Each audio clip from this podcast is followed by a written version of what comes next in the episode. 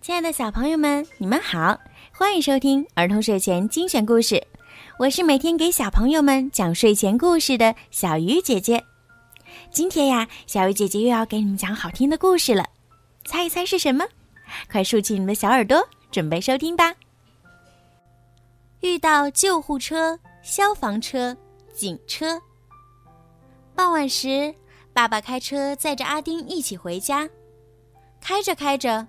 后方由远及近的响起了一阵“哇呜哇呜哇呜”的鸣笛声。只见靠近路中间的汽车纷纷向路旁避让，空出一条道。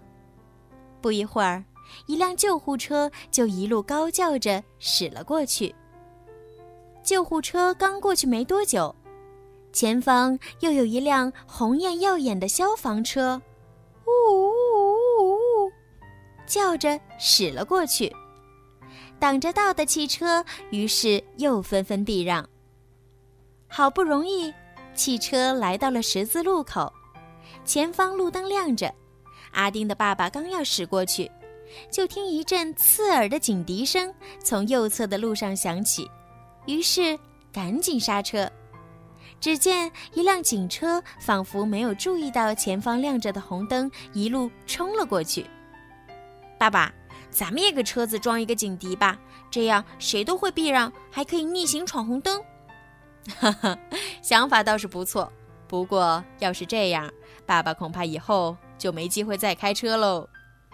阿丁的爸爸笑着说：“安全小贴士，主动避让。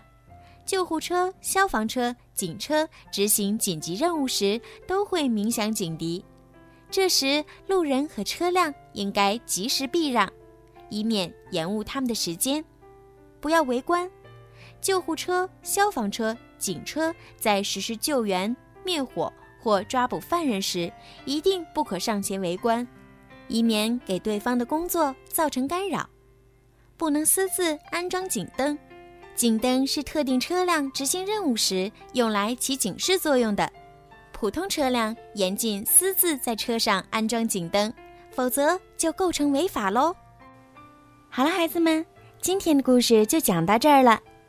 在今天故事的最后呀，小鱼姐姐要祝每一个小朋友今天晚上都可以做一个好梦。好了，孩子们，晚安。